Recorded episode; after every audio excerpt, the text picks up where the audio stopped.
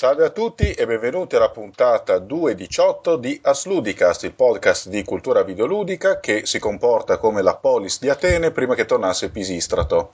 Ora passo immediatamente alle presentazioni. Simone Tagliaferri, Opona. Buonasera. Buonasera a te e bentornato fra noi e speriamo di riportare un po' un buon regime di disciplina. Matteo Anelli, l'Anelli. Magico per tutti. Basta, è vecchia. È diventata un po' una renza questo magico vento. Alessandro Monopoli, il Monopoli. Ciao a tutti. Ciao a te, o sommo o maestro. Poi l'ospite della puntata, Mr. Rude. Buonasera a tutti. Eh, tra un po' diventi fisso, non ti togli mai dalle palle, maledizione. Eh, E infine- mannaggia. Eh, e infine ci sono io, Vittorio Bonzi, detto Lambo o anche Pisistrato. Il tema di questa puntata è eh, il ritorno della rubrica playlist. Non abbiamo voglia di fare un cazzo e quindi parliamo di giochi recenti a cui abbiamo giocato. E questo è quanto. Eh, la sigla di testa della puntata, che ho dimenticato di citare, come sempre un arrangiamento di Alessandro Monopoli, e si tratta del tema di Aztec Challenge, composto da Paul Norman. È un vecchio gioco per Commodore 64, se non dico idiozie Sì, fantastico. e sarebbe qualcosa di molto diverso dal solito. Ehm, comunque direi di iniziare eh, da un evento che personalmente mi manda in fibrillazione. C'è stato le 3. C'è stata, Oddio, oddio. c'è stata la grande fiera, c'è stato questo, questo evento leggendario. Insomma, Ponna, che ci dici di bello? No, faccio un breve... Io l'ho seguito per lavoro perché ho curato le news su multiplayer.it, quindi diciamo che l'ho mio malgrado dovuto seguire tutto. Ehm, come lo riassumerei? A parte in- di, di veramente interessante c'è stato praticamente zero, forse eh, più cose marginali. Per dire, eh, le fiere più interessanti sono state quelle Ubisoft, quindi, cioè è stata la fiera Ubisoft, quindi che- l'unica che ha annunciato un gioco nuovo che non aveva mai fatto vedere a nessuno, cioè Watch Dog, e che quindi ha destato un po' di sorpresa. Le altre sono state abbastanza banali, con Microsoft che ha annunciato tutta una serie di servizi legati al- alla multimedialità della console eh, e all'integrazione di una nuova periferica eh, tipo tablet, di cui adesso mi sfugge il nome, mi sembra Smart Glass, possibile, qualcosa del genere. Ah, ma questo Eh. per andare dietro al Wii U. Mm, sì, sì, diciamo che stanno già all'inseguimento di Wii U, ma vorrebbero, eh, senza dover lanciare nuove console, eh, Microsoft cerca di anticiparla in un certo senso, offrendo qualcosa che secondo me è anche migliore perché comunque sia è una periferica che vive autonomamente e che può essere usata per cose differenti rispetto al, al, al sempli- al solo videogiocare con Xbox 360. Cioè, tipo servirci una birra. Sì, anche come sotto bicchiere, insomma, però eh, Appogili. Eh, in realtà non è che sia stata più tanto eccitante anche quella, quella presentazione. Sony pu- ha puntato più sui giochi, PlayStation Vita è praticamente morta, dato che non ha sul palco delle tre che tutti si aspettavano annunci a sorpresa per cercare di rivitalizzarla un po', non, non ha annunciato né un- una revision dell'hardware, non ha annunciato un taglio di prezzo.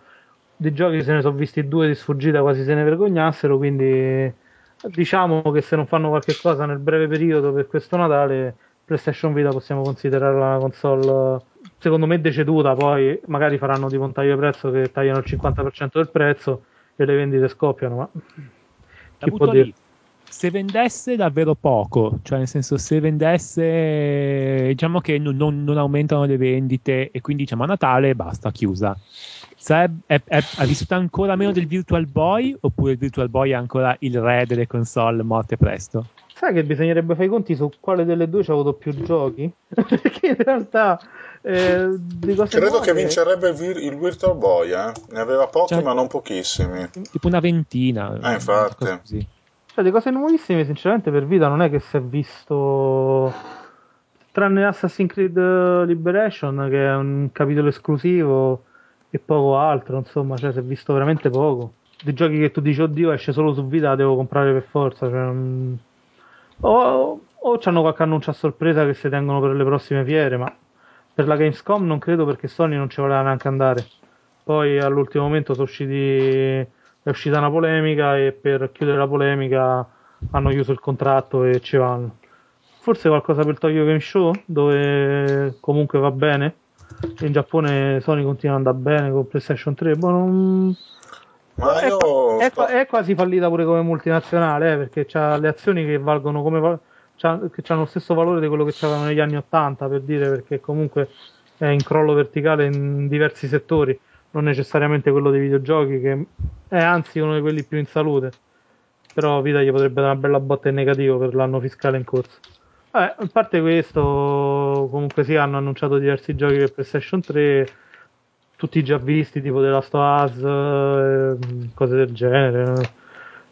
Eh, il nuovo God of War hanno fatto rivedere cioè, anche cose diciamo importanti a livello commerciale, ma di sorprese non c'era niente. No, comunque, eh, guardando al confronto col Virtual Boy, siamo a 22 giochi contro 35 per PS Vita.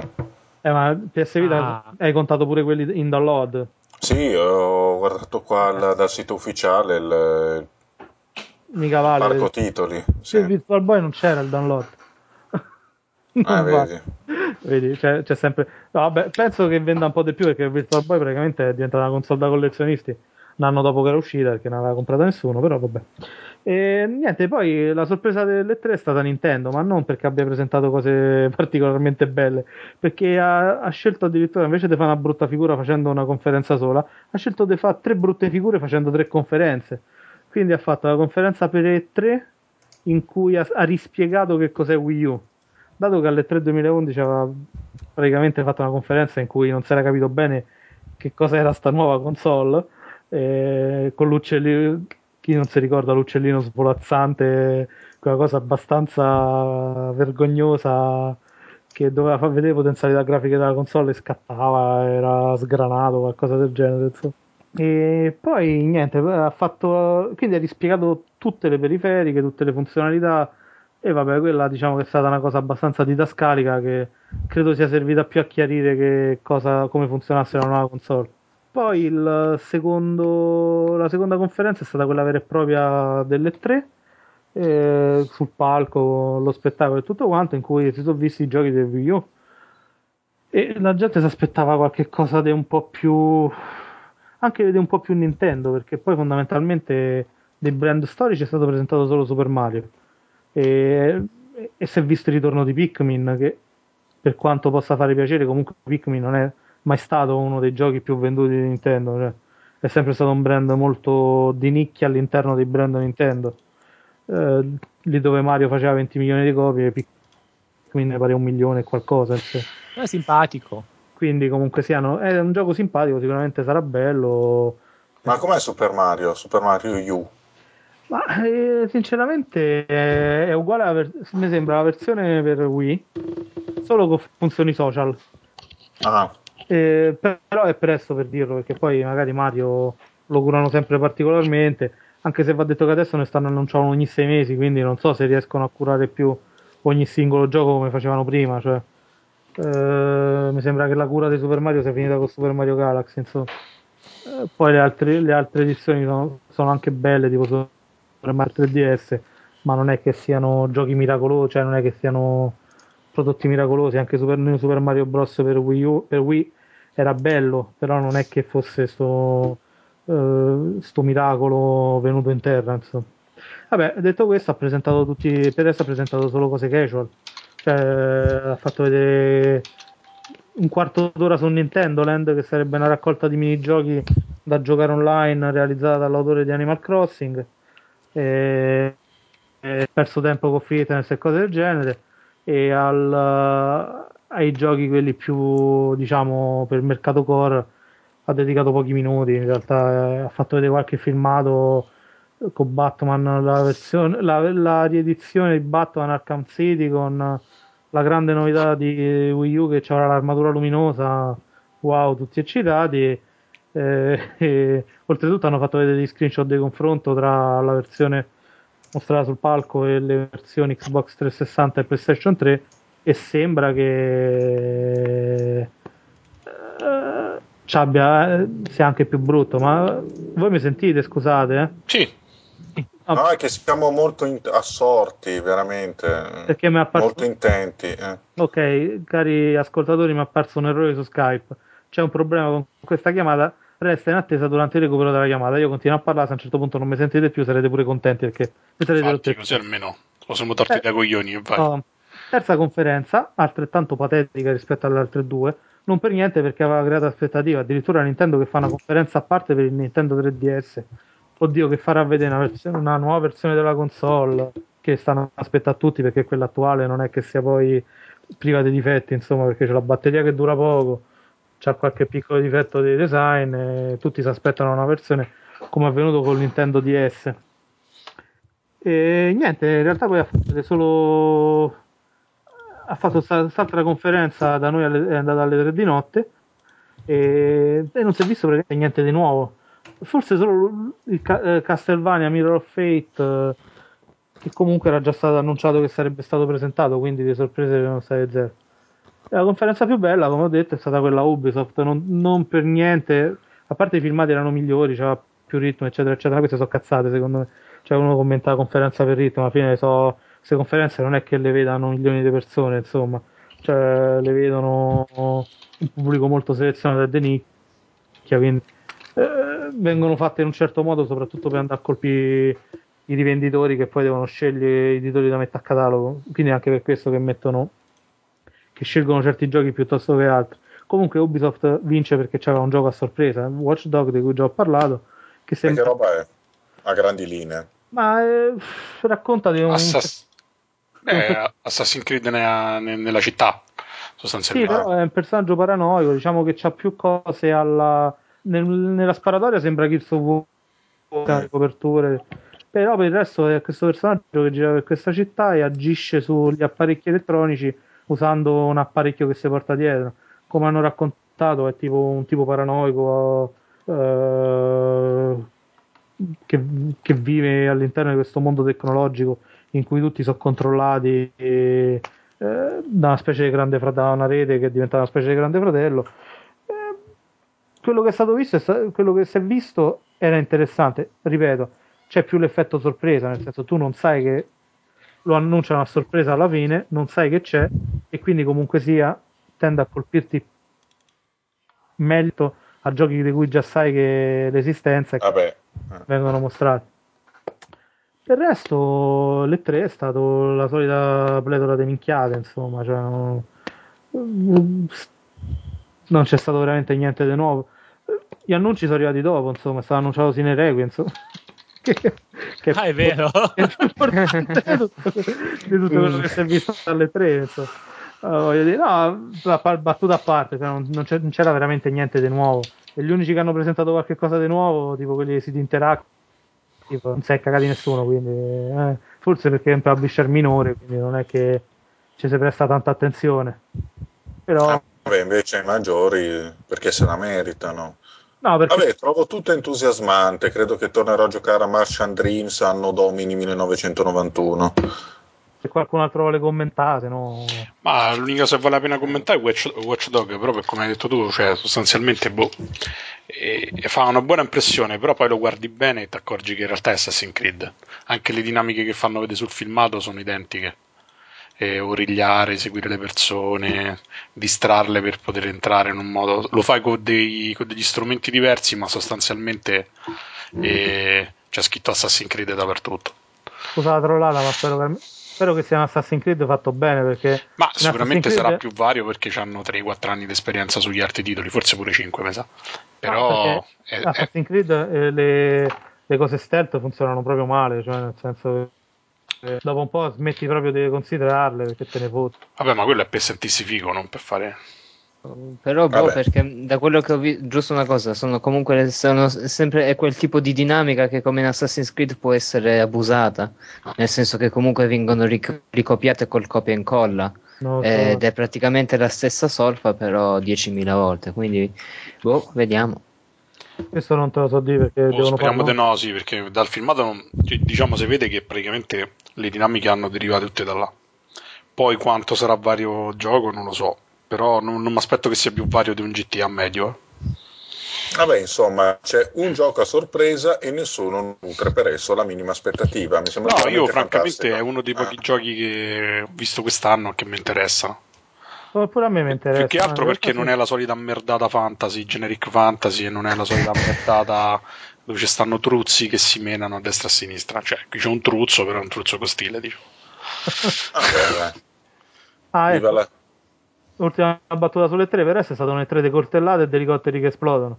Non c'è stato, Eh sì, un, filmato infatti. senza qualcuno, non c'è stato un filmato senza qualcuno sgozzato, non c'è stato un filmato senza elicotteri aerei che e non c'è stato un filmato senza un mostro che ruttasse a telecamera, insomma. cioè. Ah, e cosa cambia con l'intera storia dei videogiochi? Niente. Niente, però è stato particolarmente accentuato. voglio dire, sembra- sembrava quasi che lo stesso regista avesse fatto tutti i filmati, tanto erano intercambiabili nei contenuti. Ah, ho capito. Eh, eh, vabbè, pazienza. Eh, comunque direi che adesso tocca all'Anelli che ci parla di un gioco veramente hardcore. eh, tra l'altro ne avevamo già parlato in passato. Comunque si tratta di questo Legend of Grimrock per PC, il ritorno dei dungeon crawler che sta un po' facendo impazzire i nerdacci. Prego. che è un bellissimo gioco. Ah, mi piace, il- mi piace la risatina alla Errol Flynn che sta per farti cadere le braghe col fioretto. Oh, O la, distru- o la distruggi Milano anche. eh, Allora, eh, distruggi Non ave- Milano, mio signore. non avere fretta. Dicevamo, parliamo di cose serie. Allora, Legend Scusa, Barbarossa che è, scusa? Barbarossa, eh, non È lo so. una cosa che- molto seria. E niente, questo sì è un giochino che devo dire la verità, un po' mi dispiace perché ha fatto più clamore per preordine che poi quando è uscito, perché essendo comunque un gioco di nicchia ha ha fatto tanto parlare di sé quando GOG ha annunciato il preordine. Ma diciamo quando è uscito poi un altro po' manco lo riportavano sui siti perché ha sforato una settimana prima. E quindi insomma ci sono rimasto un po' male, anche se poi comunque le vendite sono andate abbastanza bene. Ah, sono andate benissime a vendere Grimrock. Cioè, loro, loro sono contenti. tipo 100.000 pezzi. Ah, Sì, pure sì, di più infatti. sono andati oltre. No, no, Eh, eh, hanno pareggiato dopo neanche un giorno, quindi immaginate Loro risultanza. Sì, sì, no. Buon ha annunciato anche una versione, probabilmente uscirà anche una versione a breve per mobile, in particolare per, per, diciamo i telefoni e i tablet di fascia alta. Anche se il gioco, devo dire la verità, si presenta molto bene, ma non è altramente, eh, come si dice, non mi viene il termine, esigente dal punto di vista de- esatto, de- dei requisiti hardware. È un dungeon crawler di quelli classici, quindi molto simile, che ne so, ai riferimenti del genere come potevano essere Eye of Beholder o Dungeon Master. In particolare si ispira più a Dungeon Master che a of Beholder, anche per il sistema delle rune per fare le magie. Che devo dire rispetto a Dungeon Master è un po' più rigido, nel senso che ah, le rune le devi prima scoprire, altrimenti non puoi fare le magie, cioè devi trovare le ricette sostanzialmente. Mentre invece Dungeon Master, se mi ricordo bene, bastava semplicemente trovare la combinazione e potevi fare la magia. Ce n'erano alcune che ti costavano tanto mana e quindi non le potevi fare quando eri piccolo, però in generale funzionavano tutte. Poi non mi ricordo se c'erano dei requisiti di livello. Un'altra cosa strana No, è c'erano, che requisiti, c'erano requisiti di ma- Dungeon Master, c'era anche il fattore che potevi scegliere la forza dell'incantesimo. sì, Però io ricordo di essere riuscito ad usare delle magie senza avere la ricetta prima, quelle in cui basta scegliere l'elemento, per Mm. esempio. io da bambino l'avevo consumate, proprio le magie, e cioè Dungeon Master, e devo dire che mi ricordo che alla fine sapevo a memoria, le facevo da subito, insomma. Sì, sì. No, però io parlo proprio di Grimrock, mi pare che anche Sì, mi sembra che si io possa. sono riuscito a farne un paio senza avere la cosa io no, prima. boh, forse dipende dalla classe perché, o dalle skill che hai messo, perché in realtà c'è un limite di skill, se non arrivi a un certo livello non puoi fare le magie. Sì, infatti, cioè Quindi- il limite di livello, anche se un livello di skill esiste. Esatto, poi quindi forse... E... Che altro vi posso dire in generale per introdurre il gioco? No, direi che in generale questo è quello che vi serve sapere se, siete, se vi interessa il genere, se per esempio quando è uscito... E... come si chiama? E non mi viene il termine... Etrian Odyssey o Shin Megami Tensei è la cosa che vi ha fatto più, eh, più gola. Questo sicuramente sarà è un'alternativa molto matura, come ho detto c'è questo sistema skill che lo rende un po' diverso dalle alternative che c'erano nel passato, quindi diciamo vale la pena di giocarlo perché non è proprio una fotocopia dei Dungeon Master piuttosto che dei Beholder, ma c'ha dei punti di, eh, di differenza. Devo dire, io ci ho trovato abbast- delle similitudini non proprio nettissime, però molto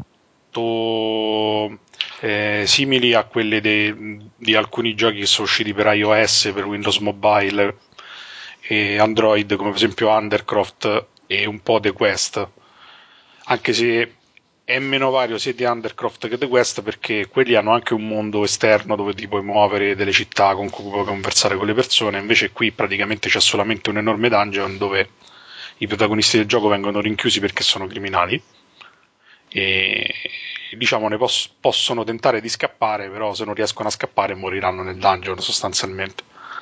È uno di quei giochi tosti perché c'è anche addirittura il, il cibo e un'altra cosa che mi è piaciuta tanto è che le classi sono abbastanza anticonformiste, tranne i maghi. Per esempio, in generale non c'è proprio un guaritore di riferimento, ci sono eh, delle razze abbastanza strane, per esempio si può fare il Minotauro.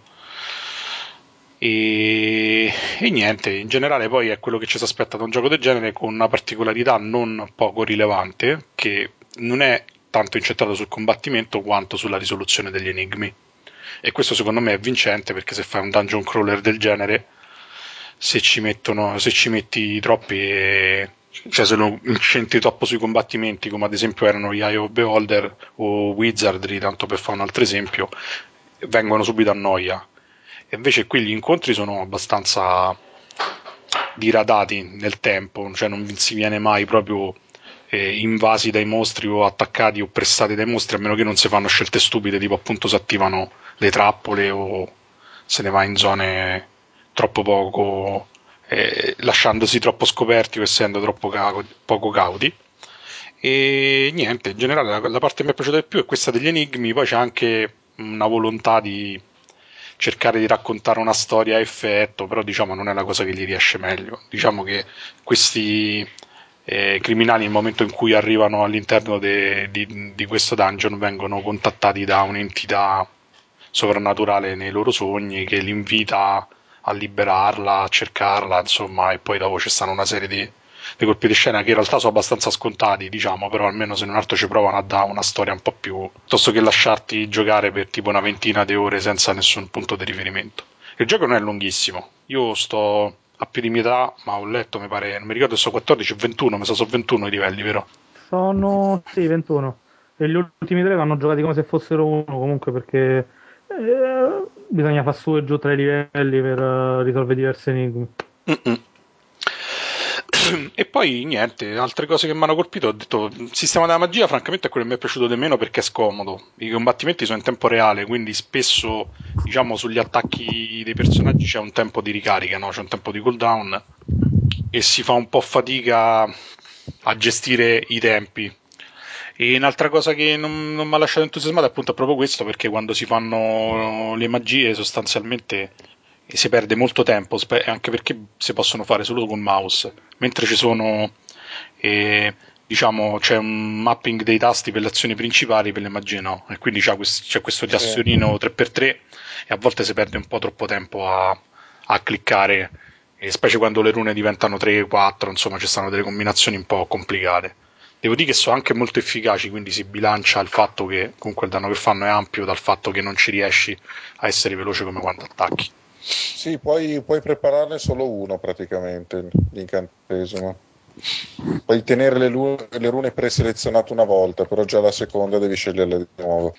E poi, boh, in generale, altre cose che mi hanno colpito sono i mostri, cioè proprio la resa grafica dei mostri che è spettacolare, è fatta veramente bene, e gli effetti di illuminazione che sono assolutamente fenomenali anche quelli, rendono molto bene il, come si chiama, eh, l'effetto del sotterraneo, le torce che pian piano diventano sempre meno potenti e cambia anche il colore della luce man mano.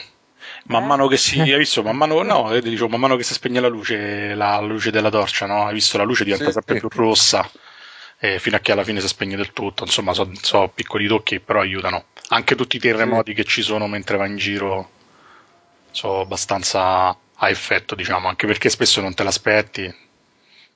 Divertente. Poi cioè, tutte quelle piccole diavolerie che poi in realtà la maggior parte sono mutuate da Wizardry, cioè proprio quelle classiche, tipo le, i tasselli che ti teleportano, quelli che ti fanno girare su te stesso, le porte che, che ti si chiudono dietro le spalle, eh, le stanze segrete dove devi cliccare la roccia giusta al momento giusto. E c'ha gli enigmi abbastanza classici, insomma, però sono fighi perché. No, certi sono complicati, però io quello, quello del terzo livello ci stava a diventare scemo. Quale? Quello dove entri in quella stanza dove ci stanno i teletrasporti che girano. Ah, ok. Devi entrare, devi lanciare i sassi al posto giusto perché così almeno blocchi i teletrasporti e puoi passare all'altro lato. Cioè, insomma, so. Eh, diciamo, so soluzioni classiche, però implementate con tecnologie moderne e quindi un po' più varie del passato. Comunque in generale in gran bel gioco poi costa 14 euro, quindi proprio regalato se vi piace il genere. C'è anche ah. l'automappa con tanto di note e quindi non potete dire che non c'è la cosa, che la cosa al limite più grande di IO Beholder e di altri titoli della, del periodo era proprio non avere una mappa automatica, che era veramente fastidioso. Tra l'altro prima di iniziare il gioco si può decidere di non averla, quindi nessuno può lamentarsi. Sì, infatti, se uno non la vuole, se è stato masochista. La cosa interessante è che dal menu si vede chiaramente che ci sarà il supporto per delle espansioni e per dei mod. Gli sviluppatori sì. hanno, hanno, promesso l'editor, ma in me non mi pare che l'abbiano ancora rilasciato. Però speriamo bene. Speriamo che nel futuro lo espandano appunto anche come con i giochi più moderni, che per esempio hanno anche un mondo esterno, le città. Eh sì, perché, eh, perché all'inizio bisogna scegliere quale dungeon e vabbè l'unica scelta è Grimrock, però è aperto da altre scelte. Secondo me hanno avuto col successo che ci hanno avuto, secondo me lo fanno, insomma. Vanno eh, avanti. Sarebbe male perché comunque il motore grafico è vero che ci si muove sempre sui quadretti, diciamo, però eh, cioè degli NPC per, per molto bene perché comunque i modelli sono molto dettagliati, sono anche animati molto fluidamente. Alla fine sono stati molto furbi anche nella realizzazione perché non è che abbiano prodotto tantissimi assets, però l'hanno, li hanno usati bene, li hanno messi insieme bene. Insomma. Ah, comunque hanno promesso addirittura che volevano, come se addirittura il mondo aperto, altre cose, cioè tutto dipendeva dal successo del gioco, insomma. Perché se eh, ovviamente se fosse, fosse, mancato quello non ci avrebbero avuto i soldi per farlo e sarebbe stato un cazzetto tutto. Sì, a me è una cosa che è dispiaciuta, ma, perché sono io un vecchio corrompi coglioni e che non ci fossero i personaggi già pronti. La creazione dei parti è noiosa.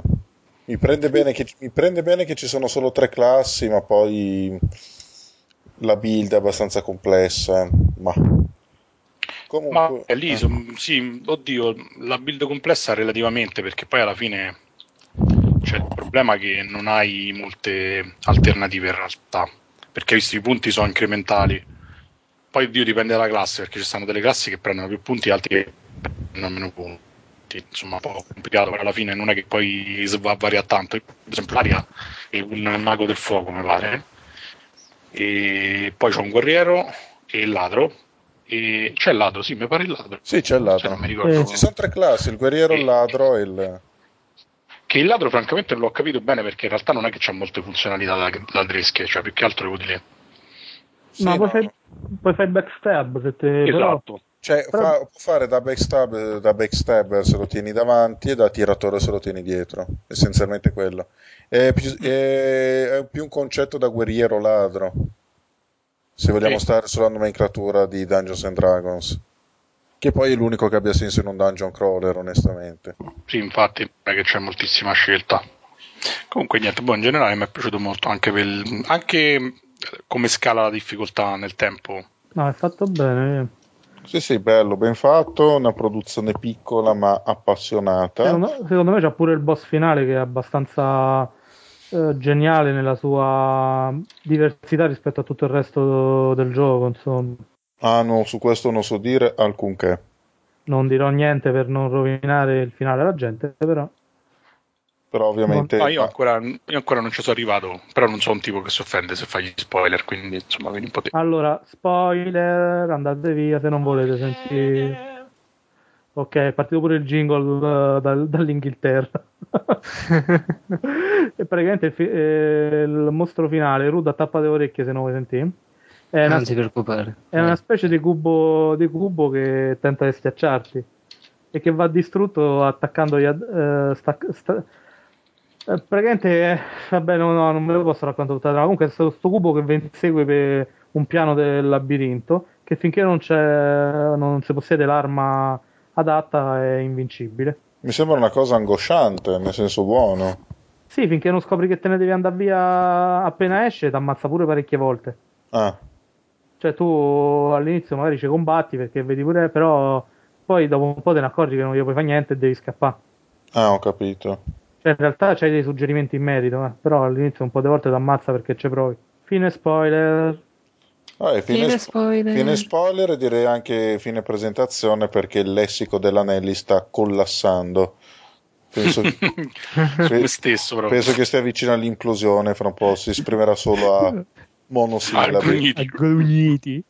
Vabbè, insomma, Nelly, che vuoi che ti dica? Nina nanna ti do letto. Adesso tocca al Monopoly, che parla di un grandissimo gioco che presenta sostanzialmente perché è l'unico a cui ho giocato ultimamente, o almeno così lui riferisce. Sì. È un gioco per piattaforme iOS ed è Physics Cats. Prego. Allora, Physics Cats. In pratica, di cosa parla questo gioco? È un puzzle game. Ha a che fare con Star for Physics. Purtroppo, ah no, si chiama Cat Physics. Scusate, Cat, Cat Physics. Physics. Ah. Con mio sommo scordo Cioè, non, non ha a so- che fare con Star for Physics. ah, ci sono fisiche gattiche, non gatti della fisica. Eh. Sì. È così, in pratica. È, è un gioco che ho giocato ultimamente su- sul mio, sull'iPod perché è l'unico gioco che ho avuto tempo di giocare e l'ho giocato in aereo mentre venivo in Italia in questi giorni, qualche tipo settimana scorsa. È così. In pratica ci sono due gatti, uno bianco e uno nero.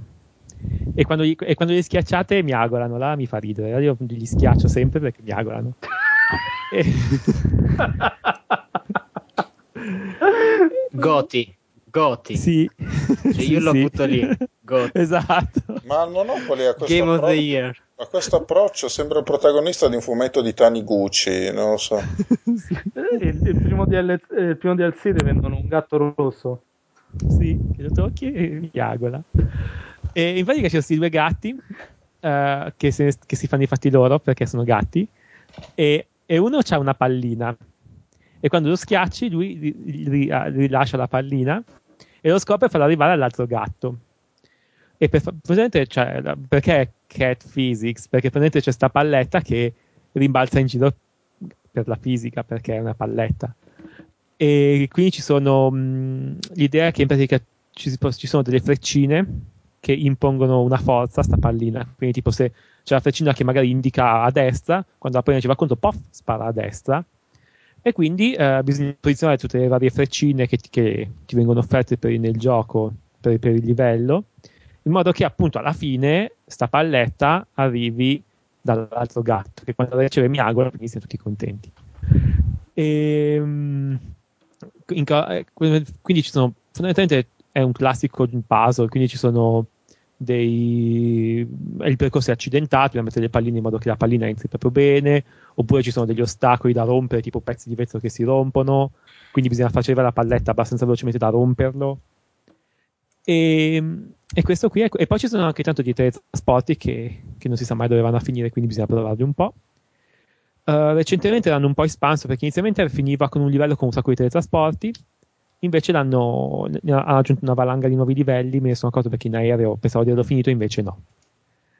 E mm, ci sono ci sono come diciamo dei ti dà delle stelline alla fine del livello ovviamente ci sono tre stelline e che consistono nel, in pratica quanto, quanto è lungo il percorso che hai fatto fare alla palletta per arrivare da un gatto a quell'altro. E mh, più corto è meglio è e fondamentalmente ti dà tre, tre punteggi se stai sotto un certo punteggio ti becchi una stellina se stai sotto il secondo due e, tre ancora meglio e, mh, non, in realtà classico.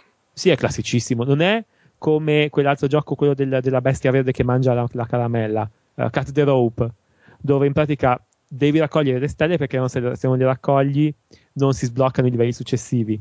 È soltanto una cosa che sei contento tu di avere sbloccato le stelle perché per passare ai livelli successivi basta risolvere il livello anche con zero stelle. E lo consiglio. Boh, c'è un- allora, io ci ho giocato perché in, perché in aereo, però so che c'è un seguito ma non so com'è. Quindi non, non, non, non vi so dire com'è il seguito. Questo qua è che è simpatico, costa penso tipo, costa tipo mezzo euro. E se anche voi trovate in aereo a, a, o, o, in treno andare a Firenze, uh, vi consiglio di, di, giocarlo perché cioè, è simpatico, pa, pa, passa il tempo più che non guardare fuori dal finestrino o guardare la propria ragazza che dorme con la bocca aperta. Ah, perché il Monopoly ha fatto anche questo tentativo. sì. ha passato ora a guardare la ragazza. Esatto. No, mi rassegno a giocare a Cat Physics per iPod. Cat Physics. Eh, ragazzi, non prendiamo in giro che io gioco col gioco della catapulta di merda. Ah, è vero, il gioco della catapulta. Quindi, Dopo in, la vecchia, la catapulta.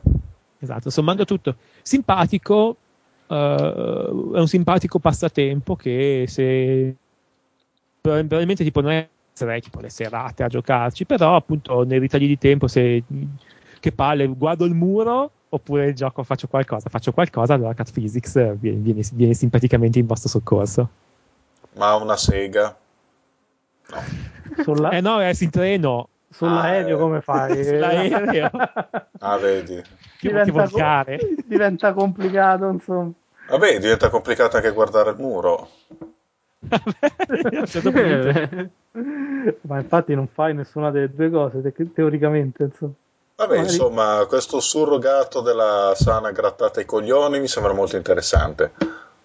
Comunque, adesso passiamo la parola a Rud, che ci parla di un gioco per PC di quelli complicatissimi e cervellotici, Warlock. Prego. Allora, il gioco è il titolo completo per i precisini è Warlock Master of the Arcane. E, pubblicato... e, e, e, com'era la frase? Warlock Master of the Arcane. No, l'altra frase. Per i precisini. Cioè, il titolo completo. Della fungia, ecco, è vero, mi sono scordato. Della fungia.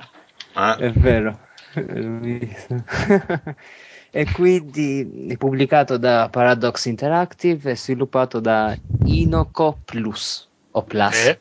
Eh, eh, boh, non lo so, lo sto leggendo, quindi insomma, fatto pubblicato da Paradox. Praticamente ehm, il gioco non so bene come descriverlo perché alcuni mi hanno detto che è molto simile a Civilization, altri mi dicono che è più un Master of Magic. Uh, leggo nella cioè recensione figata su più figata eh, un, leggo dalla recensione di un certo Simone Tagliaferri qua su multiplayer.it che è il seguito di Majesty 2, Monster Kingdom. In realtà... quel cazzone di Simone Tagliaferri, non lo vedrete. cioè, da... in realtà, racconta fregnacce. In realtà è tipo è ambientato nello stesso mondo. Cioè il genere, ah. cioè, il genere è strategico, però questo è più uno strategico a turni classico. Ah, è ambientato nello stesso mondo, quindi Ehm, viene considerato un seguito perché riprende proprio la storia comunque. Ah, quindi il lore praticamente è preso da Majesty 2, sostanzialmente. Sì, sì, sì, è quello là. Quindi, come abbiamo detto, è uno strategico a turni su una pianta esagonale praticamente. Uh, assomiglia molto a quello che mh, mm, ho visto essere praticamente Civilization, eh, Civilization 5. Quindi, comunque, c'è la gestione della città, c'è la gestione delle, delle unità e così via. La cosa eh, molto interessante è il cambiamento proprio del contesto, cioè si passa da un contesto fra virgolette storico proprio si arriva al, al contesto della mm, fantasy che come, è un po' generico fra virgolette però è abbastanza variegato perché comunque prende molti prende praticamente da, da varie mitologie. Si pensi che ci, siano, ci sono addirittura minotauri, quindi comunque c'è, mh, c'è parecchia, ci, ci, sono parecchie così influenze. Ma è tutto un po' l'insegna eh. dei minotauri qua. eh sì, eh, i minotauri. Minotauri o minotauri? Cosa? Eh, niente, le matte risa. ah, le matte risa, ok il, il, cibo gli sta entrando in circolazione e gli sta ridando un po' di energia. Scusate, ho visto Italian Spider-Man, non ce la faccio più. non ce la il capolavoro assoluto. Eh, è un capolavoro, ma è anche molto provante. Quasi Beh, come Prometheus. Eh. e quindi... ma è bello brutto. Minchia, è fanta- Ah no, parla- Italian Spider-Man è fantastico. Io Prometheus un po' meno. Prometheus. Ma no, è bella cagata, cioè nel senso che è confezionato molto bene, tecnica cinematografica ai massimi livelli, poi stiamo a Sì. parlare di Ridley Scott. So. La trama l'ha scritto uno The Lost, quindi si Ah, sono inventati un liquame nero che fa qualsiasi cosa e fanno lì il, il circo d'ogni per tipo un'ora e quaranta, senza nessun senso. Ah, è un film di Ridley Scott, quindi mi confermate. Ok, perfetto. Sì, la regia. eh, o, Sì, sì. o- o- poi non, non so, potrebbe essere anche Ridley quello di Metroid per come è fatto il film. Eh, chi, chi ne sa di come, come gira Ridley di Metroid? Che ne sa? Però niente, vabbè, insomma, dai, non, non divaghiamo sul cinema, sul cinematografico. Anche perché in Italia uscirà a ottobre, quindi insomma, E quindi... Sì, insomma, era solo per fare gli sboroni. Ok, prosegui pure, Rud. E per interrompere il Root, giusto per No, scusa, non lo fa- non lo no, ma figurati, figurati. No, sostanzialmente il bello è perché io non sono, cioè, io il- non ho giocato, non sono un appassionato di questi strategici. L'unico gioco del genere che ho giocato man- in maniera estensiva è stato Civilization 2. E non era, non era nemmeno la, la versione buona, era una versione scagata per eh, Super Nintendo, tipo. È Quindi praticamente... E in Warlock No, ma- come ci sei incappato? Eh, non lo so, ho visto un video su YouTube, eh, era un, eh, una specie di preview di un utente che si chiama Total Biscuit. eh, Ah, sì. ne ha fatto praticamente un, un- un- un 30 minuti proprio giusto per descrivere il gioco. E mi piaceva perché eh, penso che il, il, il- come si chiama? Il, il pregio principale di questo gioco sia l'accessibilità nel senso che è molto facile da rispetto secondo me agli altri giochi del genere è molto facile da incominciare eh, praticamente a giocare. Eh, a parte il tutorial eh, mh, il bello è che tutta la microgestione delle città tutta la microgestione magari eh, elaborata mh, viene, un- mh, viene praticamente annullata. Nel senso le città crescono di popolazione. Quando si raggiunge un certo tot di popolazione si sblocca praticamente la costruzione di un edificio. Mentre dall'altra parte la costruzione dell'unità è, è indipendente. Quindi se da una parte c'è un, indi- un edificio in costruzione dall'altra poi ci si possono costruire le unità e così via Uh, un- cioè, in questo caso cioè, il buono è che proprio l'interfaccia aiuta moltissimo il giocatore perché c'è una barra a destra in cui compaiono tutti gli aggiornamenti di stato, sia quando qualcosa eh, è stato costruito, sia quando un'unità è ferma, cioè in idle, cioè non ha, né- non- non ha esaurito i propri comandi per il turno oppure eh, non ha ancora comandi a lungo termine e eh, praticamente tutti, tutti gli annunci eh, incontro con avversari ecce- eh, dichiarazioni di guerra eccetera eccetera. Insomma eh, è, è molto facile è molto facile per il neofita vedere tutto quello che deve fare. Uh, ris- in questo senso le altre le, quanti- le qualità di un le, come si chiama le, eh, le caratteristiche dei giochi del genere secondo me ci sono tutte. Magari un po' semplificate ma ci sono delle risorse. In questo caso abbiamo tre tipi di risorse. Eh, denaro eh, cibo praticamente e mana. Uh, con un'altra risorsa, se possiamo chiamare, c'è la quantità di ricerca che si fa per turno. Infatti, uh, invece dell'albero tecnologico, delle, in questo gioco si, appunto, siamo in un uh, realm, quindi praticamente si parla di magia. Uh, uh, come abbiamo detto, le tre risorse ve- vengono usate sia per uh, supportare esercito ed edifici, sia appunto per uh, effettuare delle azioni particolari. Infatti, la differenza, secondo me, tra un civilization qualsiasi e um, Warlock è che in Warlock la componente, eh, fra virgolette, ruolistica del giocatore eh, è più accentuata. Infatti, ehm, appunto, come ho detto, la tecnologia è stata sostituita dalla magia, che praticamente permette di lanciare incantesimi che possono essere la palla di fuoco su un'unità o su una, come- o su una struttura nemica o su una città nemica oppure eh, incantesimi che possono essere lanciati sia su di sé che sulle proprie unità. Uh, ci, per esempio ci sono incantesimi che aumentano uh, il danno elementare, che aggiungono danno elementare ad un'unità, oppure c'è un incantesimo che permette la rigenerazione, cioè l'unità si rigenererà di un tot di punti ogni, ogni turno. Uh, una, poi c'è anche la, un incantesimo che è l'incantesimo dell'unità che, che praticamente equivale alla, al traguardo tecnologico in Civilization cioè praticamente quando si arriva a ricercare tutti gli incantesimi e si ricerca anche l'incantesimo dell'unità, basta lanciarlo e si vince il gioco.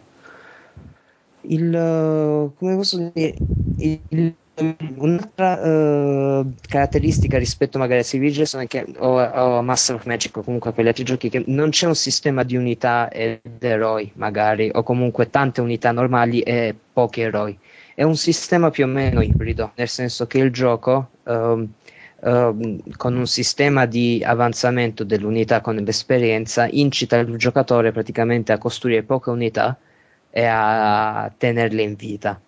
Oh, e ciò viene fatto benissimo. Oh.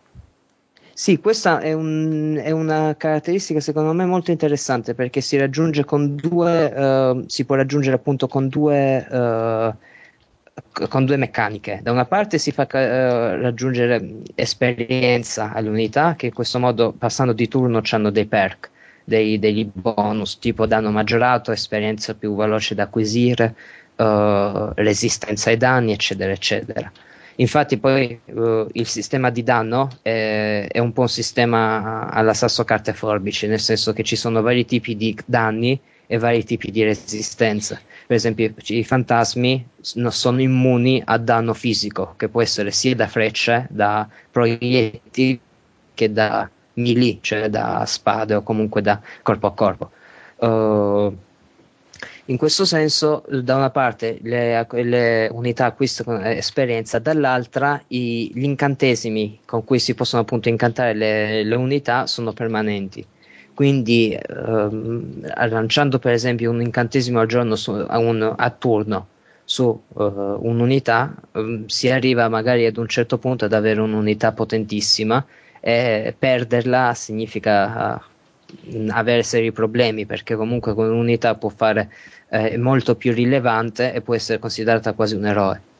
Ah. Uh, quindi cioè, è un sistema, il problema forse è che ci ho messo un po' a, cioè, e qua è un po' anche uno, uno dei difetti del genere secondo me, cioè quello di, far, di spiegare benissimo le meccaniche basilari, cioè seleziona unità, mandala in quadrato X, e eh, perdersi un po' a, a, spiegare queste tecniche un po' più, uh, un po più avanzate. Per esempio, ci ho messo un po' a, a capire che un, con un determinato pulsante pote, praticamente potevo associare dei potenziamenti, potevo comprare dei potenziamenti alla mia unità.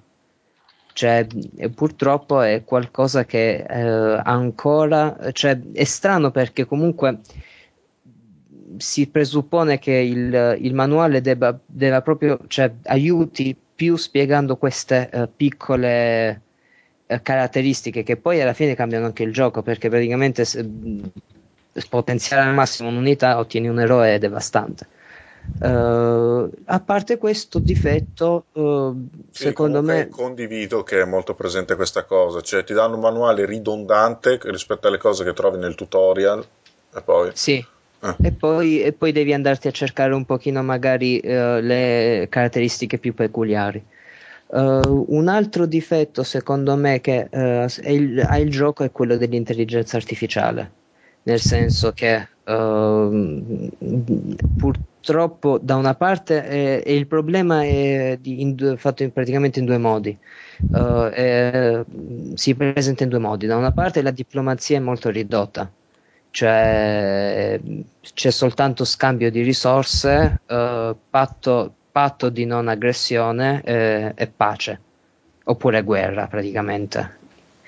Inoltre le routine, di, le routine, sono davvero ridotte, per esempio se, una, se un avversario proprio decide di, mandar, di, di, di richiedere mh, con forza tipo un 500 punti di mana e tu rifiuti, eh, dichiarazione di guerra istantanea.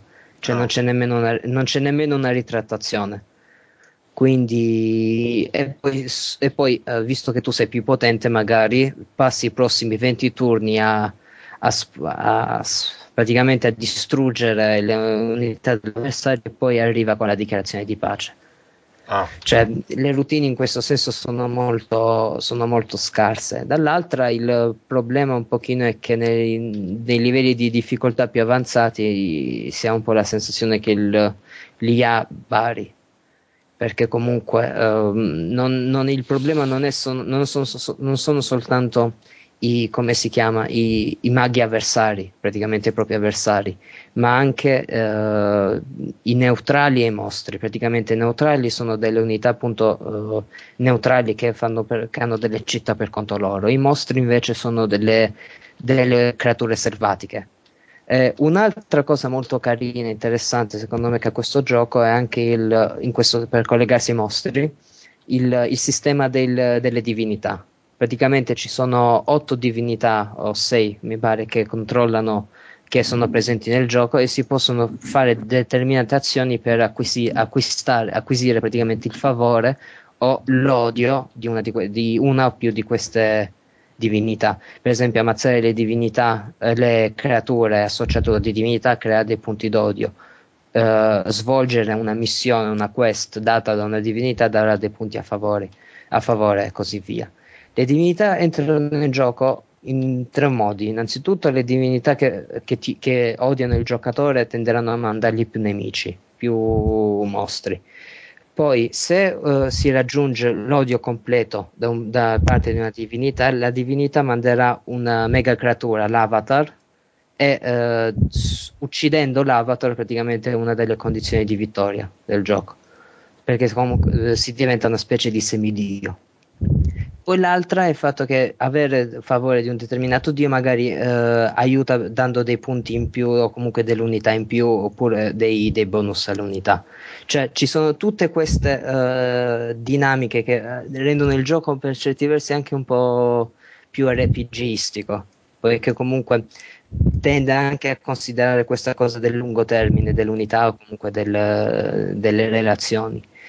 Eh, hanno mh, uno dei problemi, un altro dei problemi è il fatto che manca il multiplayer, però da quello che ho letto una modalità multiplayer arriverà tipo dopo agosto, il che secondo me aiuterà molto con il titolo. Ripeto, per chi non è appassionato per il genere lo consiglio caldamente. Uh, l'aspetto RPGistico, o la- cioè questa, eh, avere sempre queste unità, comunque pensare anche non in termini di strategici per la serie, faccio un milione di unità e le mando al macello. No, cioè tenerle in vita aiuta molto la, eh, aiuta praticamente molto ed è una cosa molto gradevole. Mm, Sì, sì, no, da come lo descrivi mi prende bene, mi prende bene. Eh, terrò d'occhio questo titolo.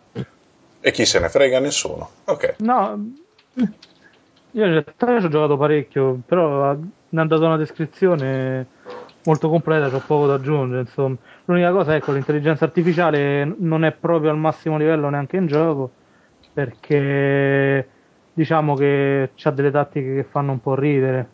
Cioè, mh, di solito gli eserciti della CPU puntano moltissimo sul eh, creare tanti- tante truppe deboli eh, per difendersi e attaccare.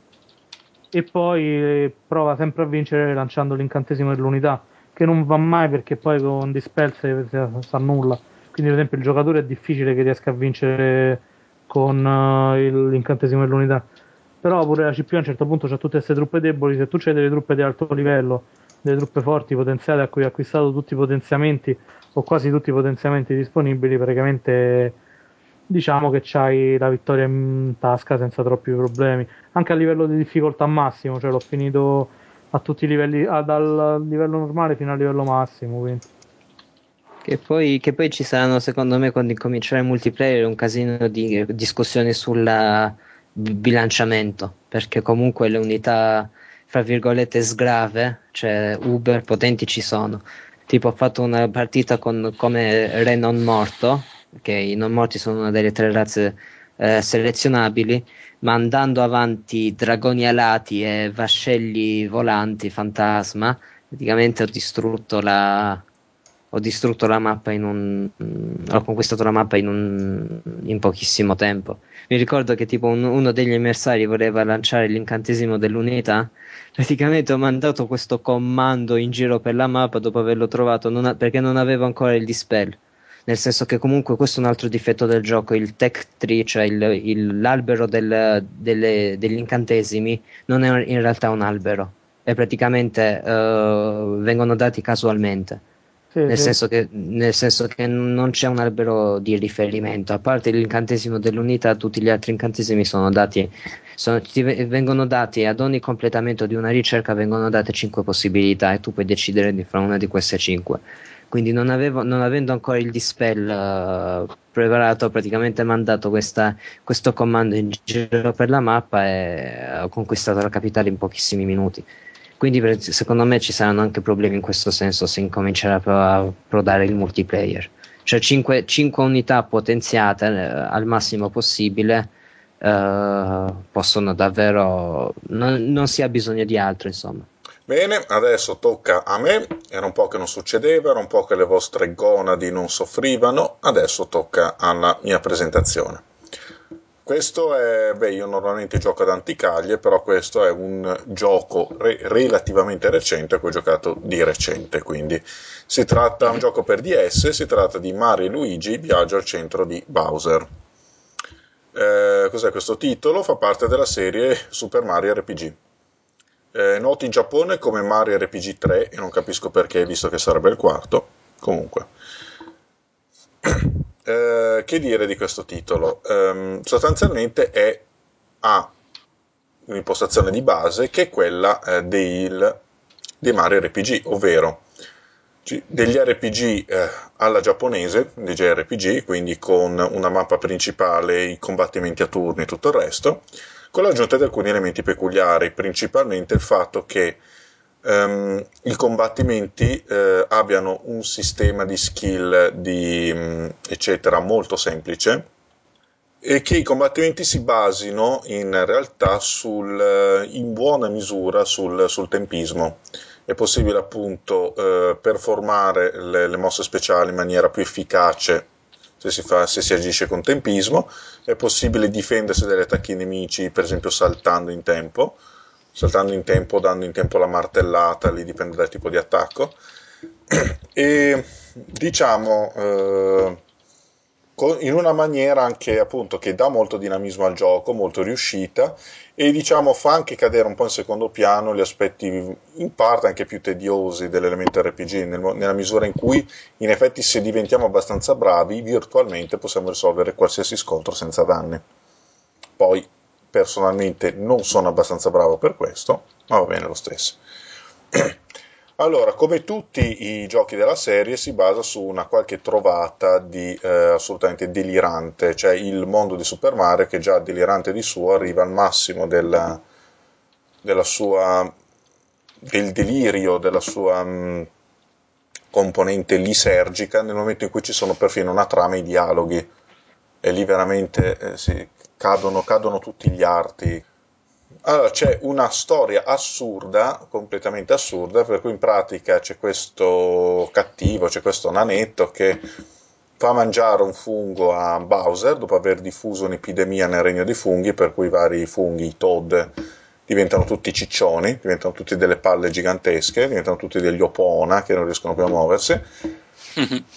Fa mangiare a tradimento un fungo a Ah, ah. mangiare- eh, Oh, irresistibile. eh. Niente, Bowser arriva Prende lì. il vero po- Eh? Eh, prende il vero Pona, non, non te. eh. E beh, lui cos'è il finto Opona? Eh. Vabbè, comunque, eh, vabbè, il, passatemene una, insomma. Dicevo, Bowser, ehm, appunto, gli viene fatto mangiare a tradimento questo, questo fungo, spe- eh, per cui si ritrova a poter risucchiare le cose in maniera proprio da inglobarle nel proprio organismo. Le cose diventano minuscole e si muovono all'interno del suo corpo. Fa questo con Mario e Luigi. e alcuni Toad. In pratica la maggior parte del gioco funziona, si svolge così, cioè alternando il controllo di Bowser nel mondo esterno, che gestisce tutte le varie battaglie da solo, e, e i due fratelli Mario, che invece si devono muovere all'interno del corpo di Bowser. Che cosa implica questo? In pratica eh, il gioco si svolge tut- eh, secondo tutta una serie di... Eh, come dire, c'è uno scheletro di base. C'è Bowser che si muove sulla mappa visualizzata dall'alto, fa i combattimenti. I Mario e Luigi si muovono invece su ma- sulla loro mappa che invece ha scorrimento laterale, ma ci sono sempre i combattimenti a turni. Eh, con i tasti X, Y usando Bowser possiamo gestire i suoi colpi, con i tasti A e B invece quando usiamo i Mario e Luigi possiamo controllare Mario e Luigi che sono associati ciascuno a uno dei due tasti. È una cosa più complicata di quello che sembra, semplicemente quando i mostri attaccano e lo fanno con dei pattern che bisogna imparare un po' a riconoscere, attaccano o Mario o Luigi eh, con, una, con, un certo tempismo e quindi dobbiamo premere il tasto giusto per far saltare il personaggio giusto in modo che possa evitare l'attacco.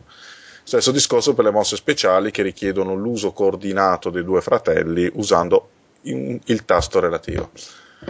Dicevo, sembra tanto complesso, ma non lo è, semplicemente si tratta di premere i tasti giusti con tempismo. E diciamo, questo si alterna a tutta una serie di situazioni particolari, minigiochi, man mano che prosegue la trama.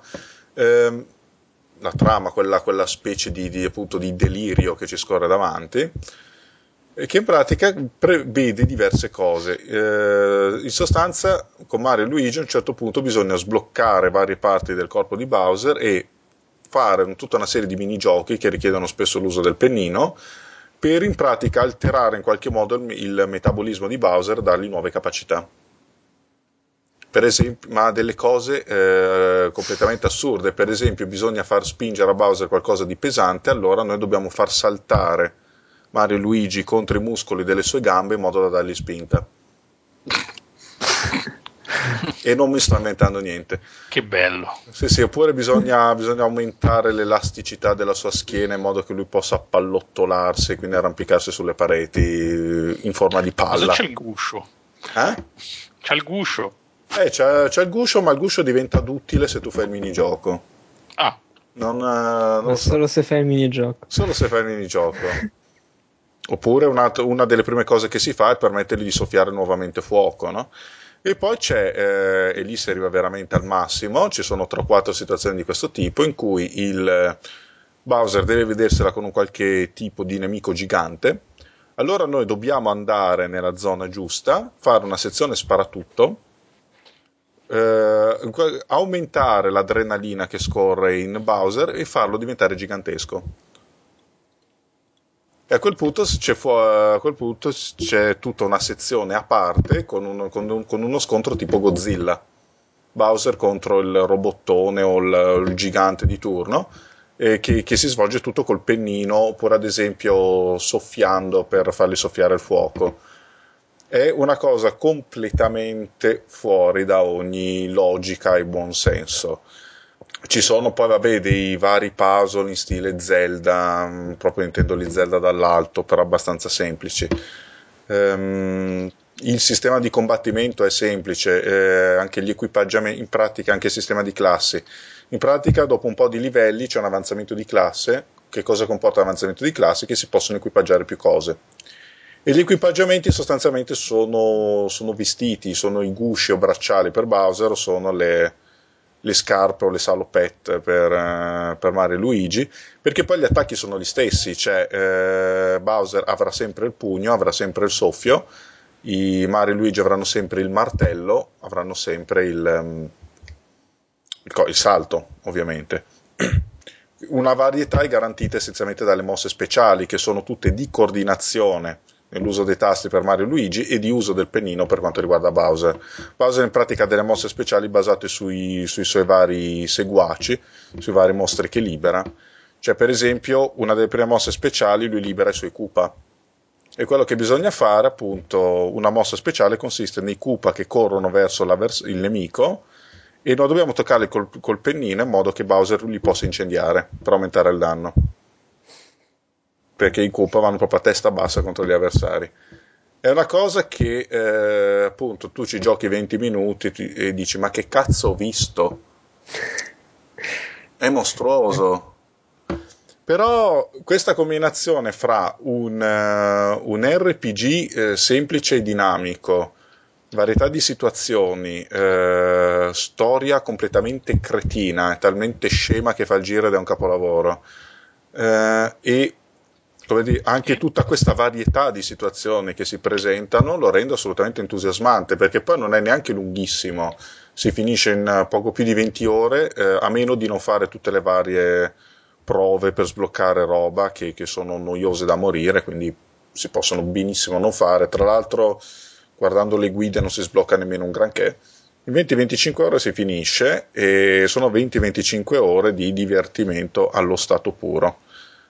E insomma lo, lo consiglio, che tra, lo consiglio. Ma è veramente, veramente assurdo perché poi a un certo punto Mario e Luigi riescono a trovare dei tubi dentro Bowser Uh-huh. loro entrano in questi tubi e sbucano nel mondo esterno. Al colon. E no, e no, è, tipo, è tipo- è tipo un teletrasporto. Non è che, ne- che escono dal culo di Bowser, proprio si ritrovano in tutt'altro posto. Uh-huh. Oh cavolo, E possono, e po- e possono tornare poi nel corpo di Bowser passando per, per- per i tubi giusti. E, e questa cosa non ha nessuna spiegazione. Non si sono neanche sforzati a trovarla. È veramente un gioco lisergico. eh. Comunque mi è piaciuto. Lisergico. Sì, sì, comunque se non vi preoccupate di cose, ma io voglio dire, se giocate ai JRPG siete già abituati, no? Non ci sono nemmeno androgeni più, più di tanto. L'unica cosa, boh, che mi ha dato un po' è che questa cosa di Mario e Luigi che parlano con le voccette in cui dicono vocali a casaccio e a me sta cosa che l'italiano sia percepito in questo modo mi prende un po' così. Comunque, No, ma quella non Eh. è che dici che vabbè, ma- no, beh, ma- non, non la prendo così sul serio, naturalmente. cioè diciamo che è tipo un linguaggio loro. Sì, sì, sì, parlano, sì, si biascicano cose a caso, no? Perché come sempre... Sì, sì, lì c'è la classica tradizione dei protagonisti muti, tra virgolette, no? E ci sono, c'è, c'è questo, c'è questo essere, questa stellina che ci fa praticamente da portavoce, una, sta creaturina. E ci sono loro che dicono vocali a caso e, il- e loro- e questa stellina che interpreta ciò che hanno detto, come, come Carletto il principe dei mostri con Frankie Ah, che dice, certo. che dice sempre mehehe e, le- e- e tutti lo capiscono in realtà. eh, no, e lo capisce, so- e lo capisce Carletto, no? Lui sente mehehe lui dice, ah, non, non ti piace la critica della ragion pura? Mi dispiace, Frank. Vabbè, ma si sa che Mario e Luigi sono degli emigrati di- di- del cavolo, no? E quindi non- eh, sono proprio analfabeti, eh, buoni solo a servire gelati. Vabbè, insomma, ora basta, vi ho presentato questo titolo, è famoso, vabbè, del 2009, se ca- casomai l'aveste mancato, perché è comunque una serie abbastanza minore, fatelo vostro perché è figo. E adesso tocca di nuovo a Opoona che fa una trollata su un vecchio titolo che non è ancora in alto sulla mia scala BioWare, ma potrebbe salire. Alan Wake, prego. Ah no, in realtà più che una tro- cioè, eh, parliamo di Alan Wake, la versione PC, quindi non è tanto vecchio, eh, non è uscita tantissimo tempo fa, po- pochi mesi fa. E niente, non, non mi metto a raccontare il gioco, tutte le dinamiche, perché alla fine eh, chi lo voleva conoscere lo conosce. E volevo semplicemente eh, parlare più o meno delle impressioni che ci ho avuto giocando.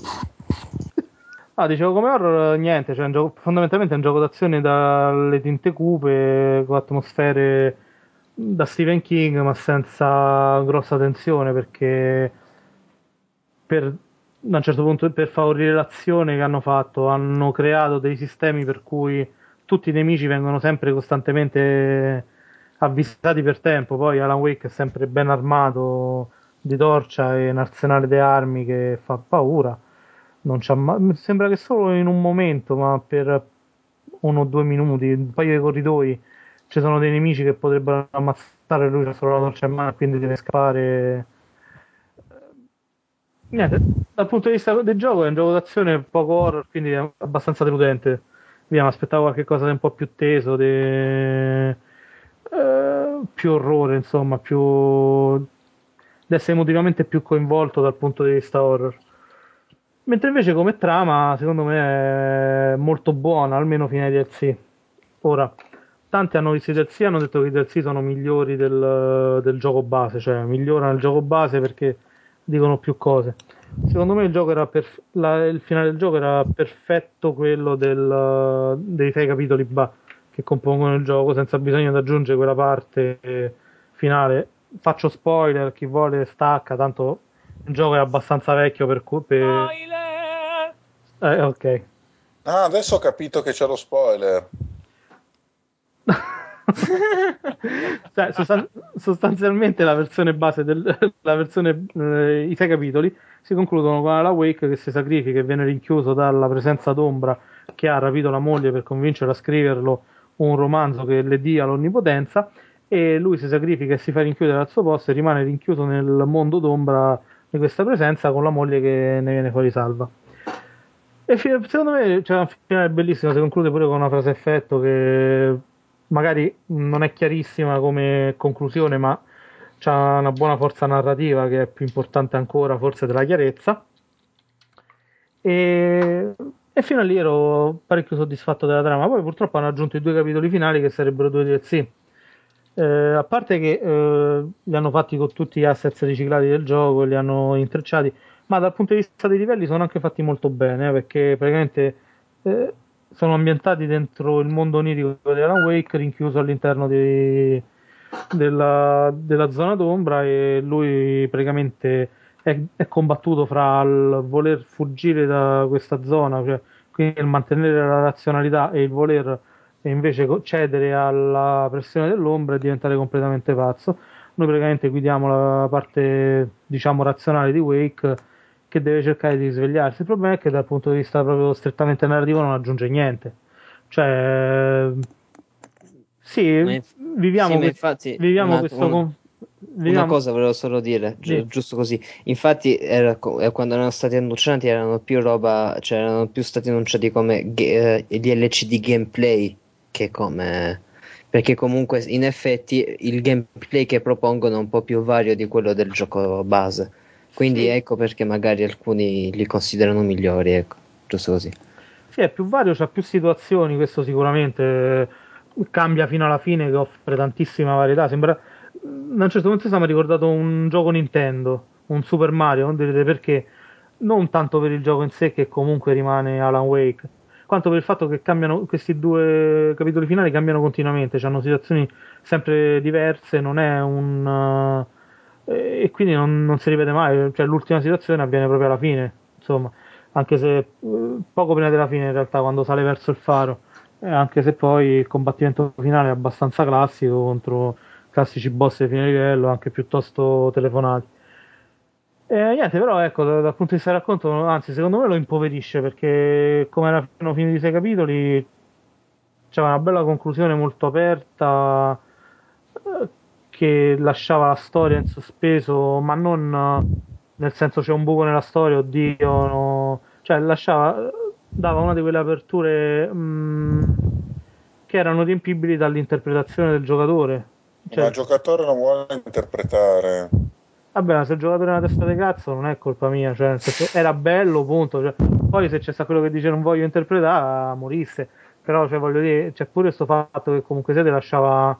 eh, il finale c'era perché to- tu alla fine la tua missione la svolgi, però poi alla fine ti lasciava, la poss- lasciava sta apertura, comunque sia sapevi che era successo a Alan Wake, non sapevi che cosa sarebbe avvenuto dopo.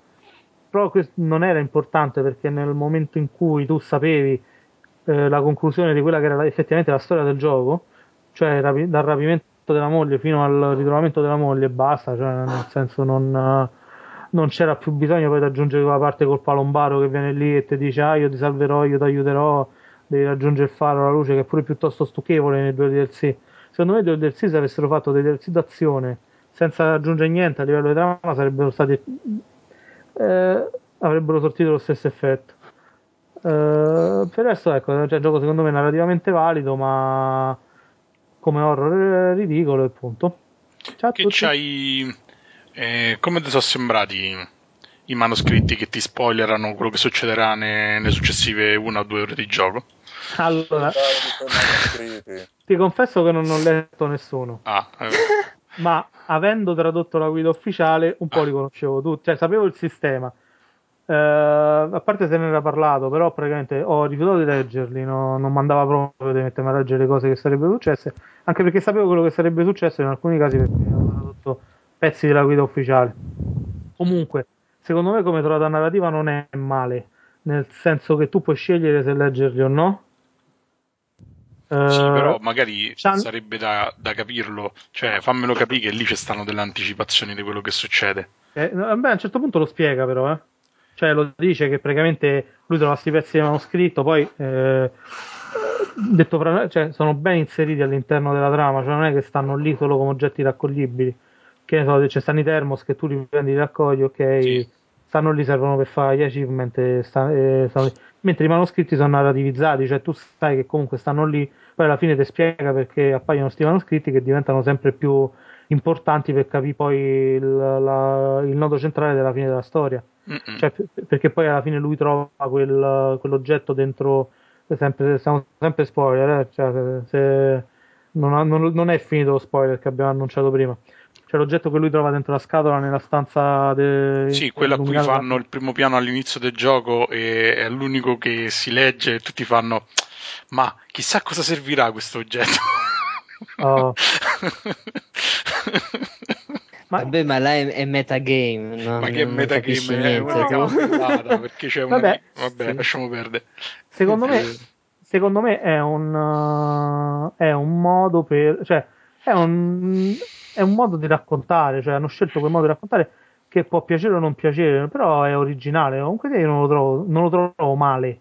A parte che tu puoi scegliere se leggere o no, ma non c'ha, um, come posso dire, non, uno dice, vabbè, nega sempre la sorpresa, però poi fondamentalmente il, c'ha anche un effetto eh, straniante rispetto a quello che poi è l'aspettativa eh, del giocatore, ovvero c'è qualcuno che ti racconta in anticipo quello che succede, ma poi succederà veramente. Ma perché c'è qualcuno che mi racconta in anticipo? Cioè, nel senso, sposta l'attenzione sul perché c'è qualcuno che lascia queste pagine di racconto eh, per strada praticamente, le posizioni in modo tale che vengano viste e che io le raccolga, che, poi è uno degli elementi della trama, no? Che viene spiegato nel finale. Cioè, secondo me può non piacere perché per carità poi c'è pure chi dice sì però mi anticipa tutto il gioco che palle e è lecito Eh, beh, da- però, Diciamo dalla prigione in poi...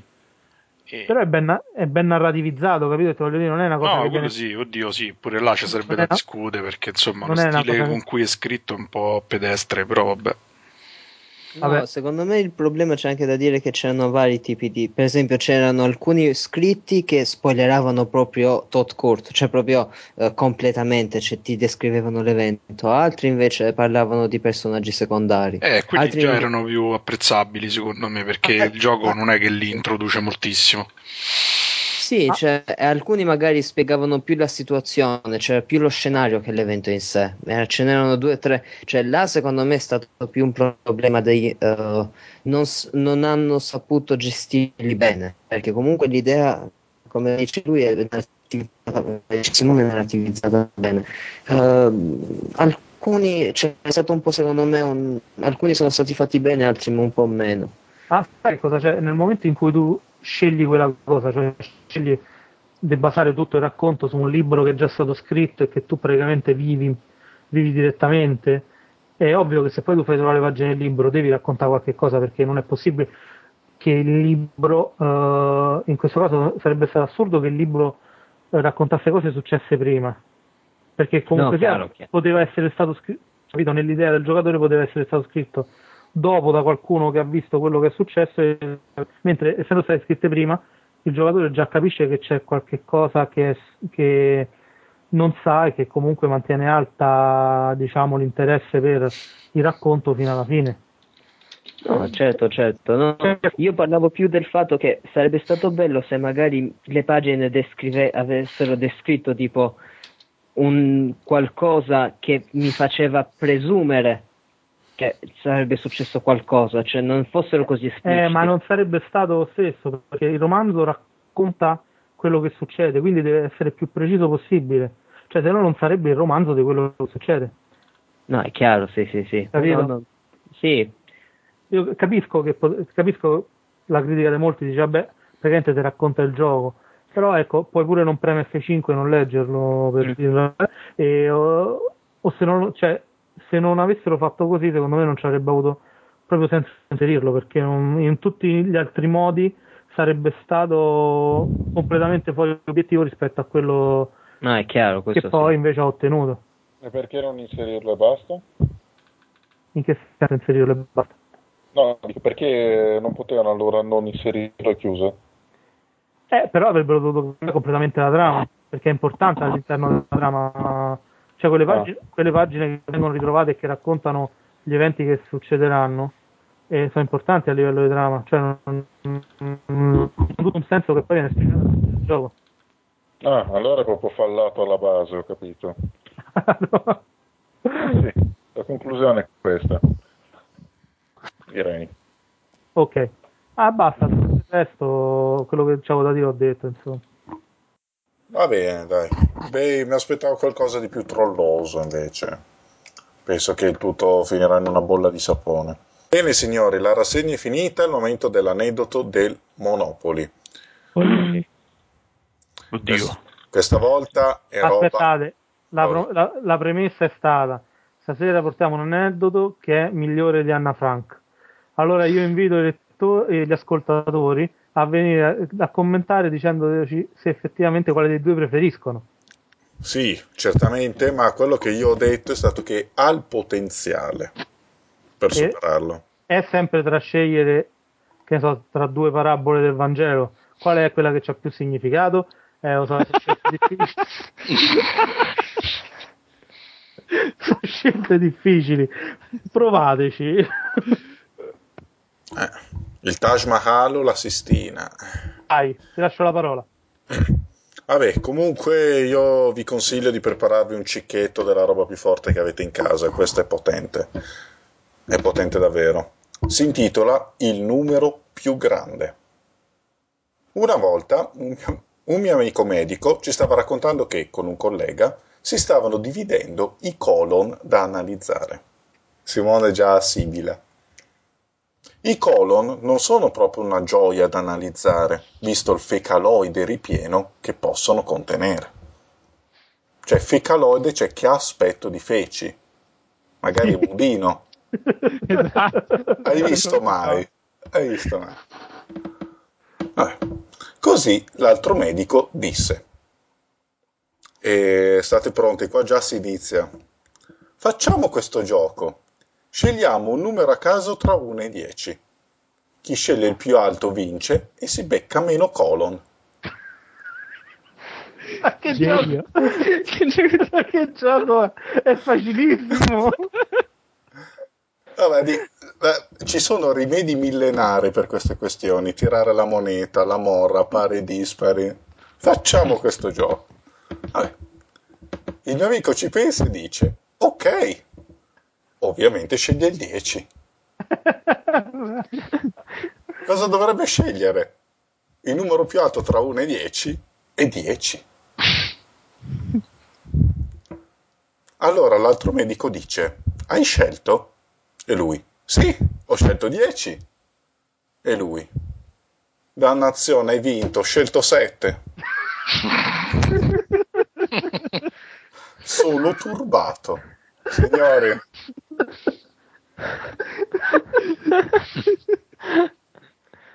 Dai, non può essere vero. No, Sì, ti giuro su Gesù. che ti pulisce col traffico? Eh, già detto. Oddio. E se era pari, poi come facevano? Eh, Eh, facevano forse fatto la parola cinese. Vedi, questo, questa è una cosa che ti apre orizzonti narrativi nuovi, no? Alan Wake. Qui proprio c'è, c'è il meta. Vabbè, sembra tipo un film di tutorial, senso. Sì. che numero c'hai? 7. Sei deficiente, cioè, sei scemo. Ma vorrei far notare che quest'uomo che ha perduto è l'inventore del gioco. È uno che la sapeva lunga. Sì, è vero. Ma- ma Ha perso l'inventore del gioco. L'ha fatta a pari dispari, no? Ma Ma non è che sono tipo i fumi di tutti quei colon da analizzare, no? Chi lo sa? Mamma mia. Anche perché, tra l'altro, a quanto mi spiegava, il mio amico è un, è un anatomopatologo, quindi gli arrivano magari eh, sezioni di, di organi da analizzare, perché magari durante una operazione arriva un pezzettino, lui analizza, vi- vede che cos'ha, glielo dice... Ma gli mandano pieni di merda. Eh, perché cioè, il medico taglia e quel che c'è dentro c'è dentro. Ah, quindi... Eh sì, E a volte il colon è, cioè tipo, per colon si intende tutto l'intestino grasso, quindi potrebbe essere lungo tipo un metro, è una spranga. Ah, È una rottura di coglioni, cioè arriva sta cosa piena di merda. E quindi posso capire che loro fecaloide. siano contenti. Sì. Materia fecaloide. Mi diceva che dietro a volte capita che cioè, arriva sta, sto, sto cazzo di salamone, lo aprono e schizza. che... E Mamma schizza. Cioè, Se no, addi- addirittura uno è tipo con un coglione che era lì a bocca aperta e gli è schizzato in bocca. Infatti voleva morire Gesù Cristo. Più colon per tutti. vabbè, fa- scusate, fate un lavoro del genere e cosa vi viene in mente? Il gioco del 10? Cioè, quindi io sono stato Vi, vi riduce in questo modo. Il geniale diciamo- gioco. Del die- Capito perché non è riuscito a far gioco? Perché comunque mangi tanta cacca, quindi poi non c'è tempo per pensarci, insomma, devi schivare i pezzi di merda. Perché in realtà quando lui mi ha raccontato questo aneddoto, io avevo, all'istante avevo capito non tra uno, cioè il numero più grande non tra 1 e 10, ma il numero più grande punto. E invece poi lui mi ha spiegato no, tra 1 e 10. Vabbè, ma, ma poi ci ha pensato, cioè nel senso c'è, c'è arrivato alla cazzata che ha fatto, oppure è passata normalmente, vabbè. No, noi ci siamo messi a ridere come dei coglioni e, e non ho analizzato, ma lui si è reso conto e, non, non mi ricordo se poi avevamo... Vabbè, Però appunto- Beh, d'altronde, d'altronde fa il medico, cioè, quindi... vabbè, ma si sarà. Guardate che si vendica. Voi racconterete di nuovo questa storia, riderete in modo sguaiato e lui aprirà un colon proprio in quel momento. esatto, ce lo, po- ce lo porto da vedere. Vabbè. Devo dire che io il mio colon lo tratto bene, cioè nel senso non mi è mai successa una cosa del genere in una colonoscopia. Eh, ma non non è una colonoscopia, questo è tipo proprio, proprio gli arriva in un cilindro. Ah, ok, proprio fa... Cioè, Gli, glielo- arri- gli arriva, gli arriva staccato dal corpo. Gli arriva post. Sì. Allora, no. lo, lo staccano e lo, ana- e lo analizzano. Sì, magari tipo staccano, magari uno c'ha un tumore, ne staccano il pezzo col tumore, glielo mandano e lui ti dice se è un tumore maligno o benigno. Ma ok, tutto questo parlare di colon eh, sapete com'è. Eh, per cui direi di chiudere la puntata, altrimenti ci denunciano. È più o meno come il colofon. Sì. Esatto. In italiano colopone. Vabbè, insomma, basta perché veramente questo rischia di essere il nostro punto più basso e, e ce ne vuole No. veramente tanto. Comunque, Speriamo di no, dai, sui fan ipercritici eh, insomma, nell'ultimo periodo. eh, Sappiamo di non poter raggiungere l'eccellenza, però insomma. ma direi neanche la mediocrità a questo punto. Era stata una bella, era stata una bella puntata, poi è finita a parlare di colo, de, di colo. È finita in merda, esattamente. Esatto. In materia fecaloide, Ride. magari è torba, chi lo sa che Sì, è cos'è. Oh, che taglio, guarda. All'aspetto delle Sì. feci. Diciamo così, spesso era merda. Vabbè, basta, è il momento dei saluti. Opona, Eh, Ciao a tutti. buon... a, eh, que- a quelli con e senza colon. eh sì, a tutti voi. Anelli, E che devo dire? Io rispetto alle donne. Fammi un caffè, pronto. Fammi un macchiato stronza. Bellissimo. oh, l'Anelli ha guadagnato un po' di brio, sono contento. Monopoli, Bellissimo. Ciao a tutti. ciao a te e Ciao. eh, grazie di nuovo. Che colossi questi, che colossi della letteratura. Che, co- che colon della letteratura. Letteratura, il vero senso da parola. Rude, Buonasera a tutti, arrivederci.